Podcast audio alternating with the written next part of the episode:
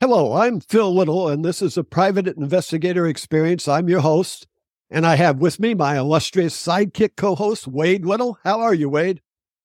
Well, I'm doing all right. I'm doing much better. I'm just getting over a cold, so hopefully I won't have any coughing or runny nose issues. If I do, I apologize in advance, but otherwise, I'm doing great. Thank you.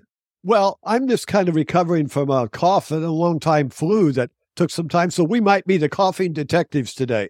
So you know, we'll uh, adds a little mix. We got to be, you've got to be able to adapt to your situation when you're a detective. So sometimes having a cough would be okay in the right uh, crowd. Oh, yeah. But, uh, adapt and overcome. That's that's the uh, saying, right? Yes. Well, we're going to wrap up a, a case with uh, our third post here. This uh, case is a insurance murder for hire where they got key man insurance on people and then they would suddenly uh, get killed. And this was some time ago when the connection between the insurance companies wasn't there, so they were able to get away with this a lot more. I've been asked, do you do a lot of these type of cases? I, I have to say, in all my career, the thousands of cases that we've done at West Coast Detectives International, I've never had another one quite like this that was so broad, had was so well organized, and it had so many victims involved. So it's it's unusual in that case. But today we're now we've been months into this case on the investigation. And we've had we've had events that uh, we've talked about, how we've worked the case, how we build it, things that we've that's been uncovered.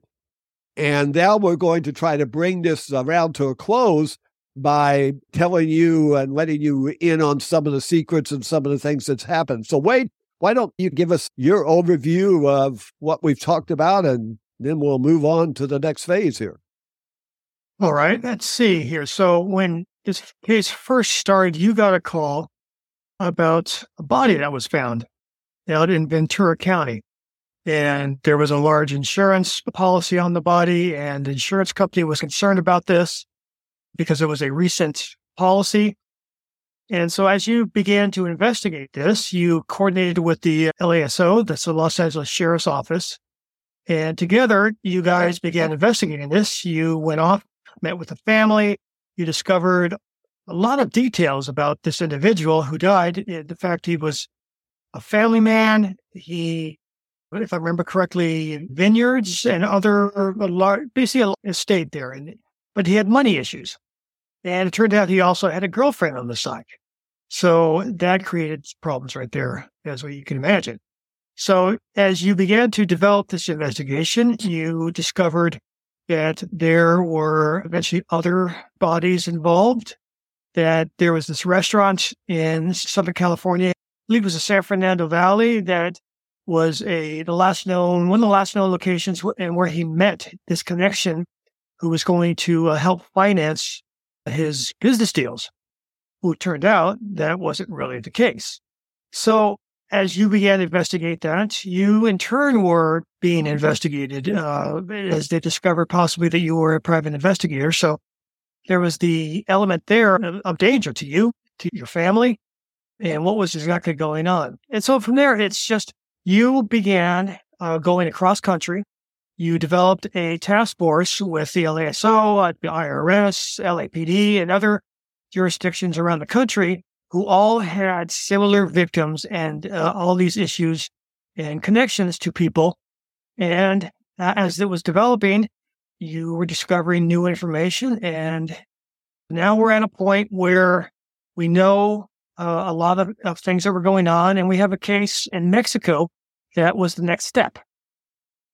Yes, along the, the line of uh, timing here, excuse me, I shouldn't have talked about my cough because then suddenly it started happening. But we had had the first joint strike force meeting in Ventura County where we started our chart of tracking individuals. And one of the ways that we were able to connect people was through the money brokers that the suspects were using to set up these individual cases. Now, most of these money brokers we found weren't really involved in the actual murder scheme. They were being used to help get funding sources available and to let victims know, like, you're working with some real people and they're really working for you. So, uh, practically all of these cases, and I mentioned the Mullendore case in Oklahoma that went back to the early 70s. And I'll share the actual uh, what happened on that case and the final conclusion. But why we became interested in that one was because of a money broker out of Los Angeles that had involved in our case was also involved in that case. But as we went on, we found another case out of Texas, connected that this was part of the same scam group that was going on. And the victim had been lured into Mexico for a supposed hunting trip or fishing trip, and he was killed while he was there. And for whatever reason, they buried the body in Mexico. And as we went on, we discovered we had a weapon. We were sure that this was a weapon that was being used in some of these murders, at least, because they were all a 22 caliber gun that was being used. And in, in these days, it was before all the checkings on the airlines. So it would have been possible for someone to have flown all over the place with a weapon in their baggage or even in their carry on in those days. And so one of the detectives said, you know what? Why don't we exhume that body and get it back to the States? So we said, oh, okay, great. And they started on, it, went, it was like a 60 day process. We actually got the body returned uh, to Texas and we had a big gathering. This was going to be the smoking gun. This was going to be, oh, we got him now. We opened the casket and the head of the victim was missing. It had been cut off in Mexico. I tell you, there was let down. It was unbelievable that we thought, who would have thought of doing that in Mexico? But it showed again the sophistication of these individuals and who we were dealing with.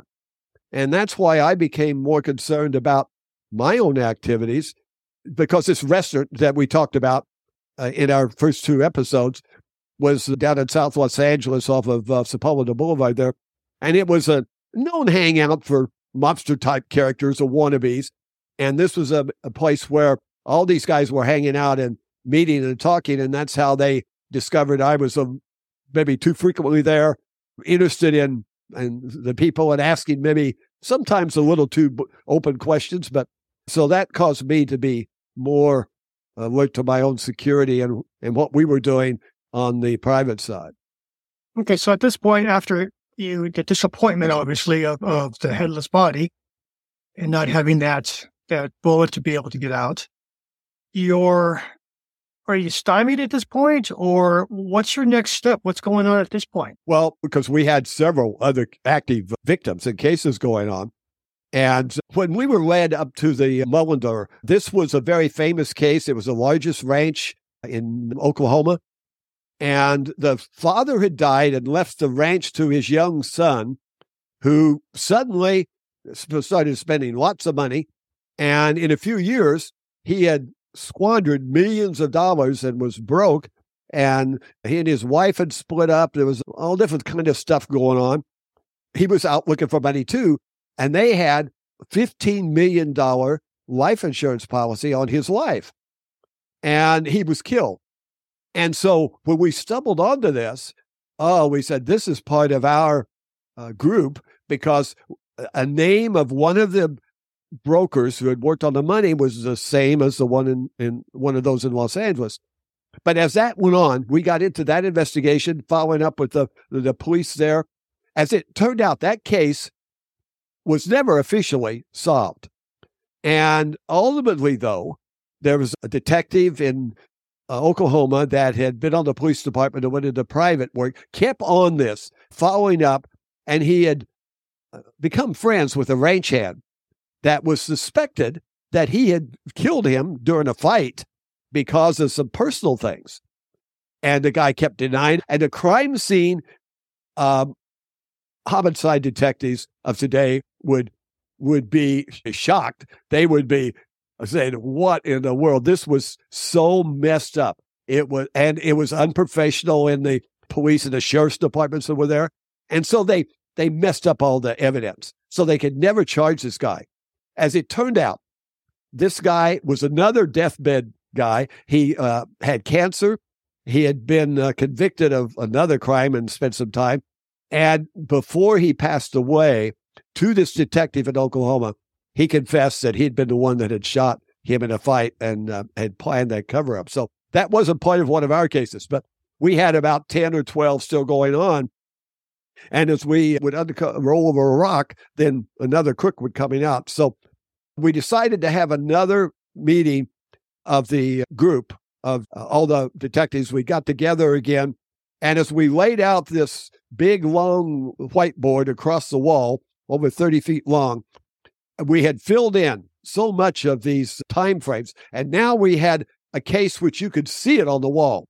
You saw where the people had uh, been meeting, the times they'd been together, all these different suspects. So the case began to take focus. And it was from that that we realized that we had some international issues coming up in this with out of the country movements of money, perhaps. Right. So as the investigation's continuing, the holes are being filled. You're seeing again, it's there's obviously it's like a jigsaw puzzle. More pieces are being filled in on the puzzle, but there's still those empty spots that you have to try to figure out, okay, what do these mean? Where who are these pointing to? And how many people really are involved? So you have you have the task force and the various jurisdictions did you guys try to follow the money? Did you do anything in, in that sense of, uh, especially with the IRS involved? Well, yes. And you, what you mentioned, I remember one of the other situations that happened that was, it was kind of fun, interesting. It could have been a problem, I guess, for me. I took a, a trip into Texas. I left Los Angeles and I was headed to Dallas to meet with the client. And then I was headed down to San Antonio to meet with the Texas Rangers on a case that of the joint cases. And when I got on the plane in Los Angeles, I, I had noticed, I mean, you know, I'm married, I'm faithful to my wife, but hey, there's a beautiful blonde who was on the airplane. I mean, you couldn't miss her. None of the guys missed her. And so I didn't think much about it. She's on the plane, whatever, good looking woman. And got to Dallas and I spent a day there actually, I got in there one morning and met with the insurance company. And then that late afternoon, headed out to San Antonio. And I noticed that there was the same blonde on the airplane going to San Antonio. I really didn't think anything about it much. You know, uh, I guess maybe my investigative uh, skills were a little uh, dried. Not sure. But when I got off the plane in San Antonio, the Rangers told me uh, they said, You see that blonde got off the plane? She's been following you since you left Los Angeles. I said, What? I said, Yeah, I saw her. But uh, he told me, he said, I think some people in Los Angeles are interested in what you know or where, what really is going on in all this. So, again, that just heightened the concern that we were treading on some dangerous waters. And then the IRS took uh, the lead on the out of the country money, which we found that there were bank accounts some of these individuals had down in Panama. And then from Panama, we've determined that they were going, these accounts were being transferred to the Isle of Man. So it was a typical money laundering, trying to move the money to enough places that by it would disappear and then they could get it back in the States. So the IRS took the lead on that and went to Panama. They got that trip uh, going down to, to the banks, and then they found the other banks and, and countries that the money was in. Right. You know, I was curious. I was wondering if you were going to mention that trip to uh, Texas. So obviously, I've heard that story many times. So IRS is doing their thing. You guys are doing your thing here in the States. You've got your investigation going on. You got law enforcement doing their investigation. You guys are obviously keeping each other apprised, briefed as things develop. As this was going on, again, we're, we're over six months into this, right? Oh, we're more than that now. We're getting up close to a year. Yeah, All we right, were so- nine, 10, 11 months when this stuff was going on with the body and then the money out of the country money. It was into that time frame. We'd had a lot of hours, a lot of time had been put in. And see, the, the issue was we had enough information that we pretty much knew what was going on. But that's that's one thing. But you've got to have real fact to uh, prove it in court beyond a reasonable doubt. And I, I found that as a detective, that after a, a period of time, so much of what we do is experience. And you get this, you call it a gut feeling. Uh, you get, I think it's it's putting together. You look at a case. I'd look at cases that I say, no way could that be happening or could that person be involved. Then when I sit back and take a look and I remember the times that things happened and how they worked out, I begin to put that into my lens. And suddenly I said, oh, and sure enough, it would turn out to be that. And we had that in a lot of these cases, but we didn't have the smoking gun that we needed to convict anybody in court at this yet this point. And part of it was that Dickey, this guy named Dickey, who was the mastermind of all this, the two or three guys at the top of this, they never interacted the hit guys or anybody directly. Every one of these victims had carried their own payoff to the hitman. It had been like you're, t- and this is very common. If you've ever gone out and researched money as a business and tried to find amounts of money which might be coming from sources where it's not the typical money source, there's many times you have a finder's fee or you pay a, an upfront fee. And that's what was used in these cases. So we didn't have any, we knew Jack Dickey was the mastermind of this, but we couldn't prove it. We had no factual information at that point. And so we continued on filling in the blanks and and just waiting waiting for a break, hoping that someone was going to talk or something was going to come to light. One of the detectives from Ventura had been talking to Dickey and kept a dialogue with him, a low key dialogue. And he knew we were on to him, but he also knew at that point we couldn't prove it. So that was kind of where we were at as we approached that year and crossed over and went into getting in the cold case area. And some of these other cases were already cold cases in the places because they'd happened years before. Right. So, and the thing that just kind of blows my mind, and I'm sure our viewers' minds, our listeners' minds, is the fact that these people, these victims, were carrying the, in essence, the hitman's payment with them to give to this person who was supposedly part of the finder, not the finder's fee, but the good faith money. And that's just amazing to me that how that operated. It's just crazy. Well, when you get in need of money and you get desperate, you want to believe. And these guys are so good at talking. They're so good at convincing you that they've got it all done. It's all ready now. All this is going to take. And you would think that if somebody said suddenly, okay, there's the person's coming into Los Angeles to meet with you and he'll pick up the money, good faith money, and he'll set up your big amount of money that's coming, you would suddenly say, hmm, that seems kind of like out of the blue with normal. But when you're desperate, you don't think about those things. Well, I'd be saying, okay, let's meet in a public place. With a lot of, ca- well, at that point, there weren't the cameras, security cameras like today. But I'd say, okay, well, let's meet at this restaurant, you know, and this is the time. And I get there, you know, we're private investigators. We're, we're going to investigate a field. We're familiar with law enforcement and all that stuff. So with the backgrounds. And, and so we, we uh, kind of our instinct is thinking about what could go wrong or again, is this really going to happen? So what steps can we take to, to protect ourselves? And that's the same thing, whether it's then or now that people have to take into account is, if something seems too good, it probably is. But if you're going to follow through with it, what steps are you going to take to, protect yourselves? Right.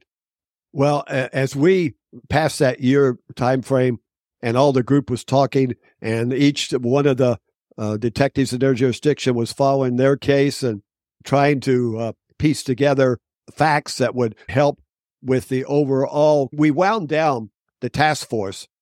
It was about oh a year and two or three months into it.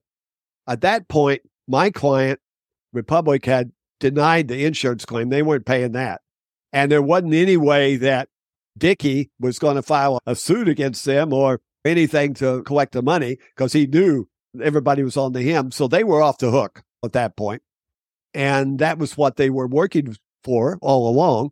So that ended our case for us because it was just our victim uh, in Ventura County. And so we were getting to wind down and we said, guys, we're going to have to turn this over to each area. And what happened on this? Dickie got convicted of another crime and he wound up in jail. And he also had cancer. And he was on his deathbed in jail. And the detective had gone to meet with him and he had kept that up over the over these last that two years or something. This was a year or so later, and he confessed to the detective on it's a deathbed conve- a confession. wasn't going to go anywhere because he didn't live long after that, but that he and this group had mastermind that case. But for as a private investigator, we solved our problem. We were successful because we stopped our client from paying out a couple million dollars. They had some expenses, but it wasn't anywhere near what they would have had to pay out.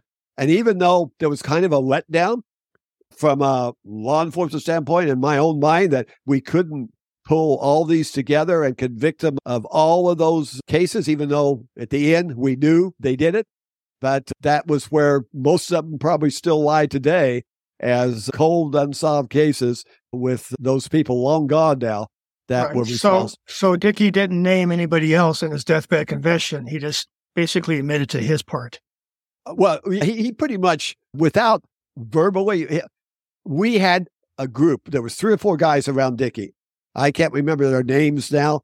I don't have that file uh, available, but he was the mastermind, and his admission was the fact that this group had been involved in it, and that on his deathbed wasn't enough to try to go after other people at that point, and it had lied cold too long. So, for us, it was a case solved and a happy client. And we had great experiences. I had experiences of that case that helped me all through my investigative uh, experience. And I've never had another one quite like that with so many different ingredients. But it, it turned out to be, uh, you know, we got a well deserved, well done from the client and a little bonus. And uh, they were happy. So we were happy in the end. Sounds great. I mean, that could be a movie. Yes. You know, it's it's an amazing story. So, and again, that that's just again, like we said, one of the thousands of cases. And again, not all are are as involved, uh, intricate uh, as a case like this, but nonetheless, no matter what the case is, when we are brought into it, we go full bore into it. I think we're plenty of it at a time now where we probably need to end this episode, right? Right. The case closed. See, we can stamp it on the desk. We'll move on to some more. Let people know uh, how they can contact us, and we appreciate it. So we have a email address, which is plittlepi777 at gmail.com. Please send us any contact information. If you have any questions, whatever it may be, we're here for that. And hit the subs- subscribe button, like button, and whether you're listening, join us in this en- endeavor as we continue on in our storytelling here. Okay, Wade, thank you for being here today. Thank everyone out there. We appreciate you. And until next time, be safe. May God bless you, your family, and may God bless America.